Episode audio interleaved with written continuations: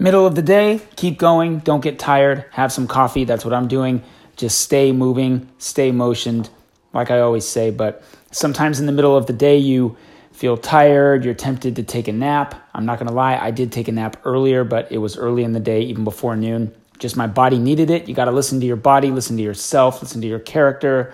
Just listen and feel what you need to do. So, um, right now it's almost three o'clock on a Saturday, my day off technically, but no day is a day off. Every day is a day to create. So, I just wanted to urge you all if you're feeling tired, make yourself stay in movement, stay moving, stay mobile, stay creative, stay alive, stay moving.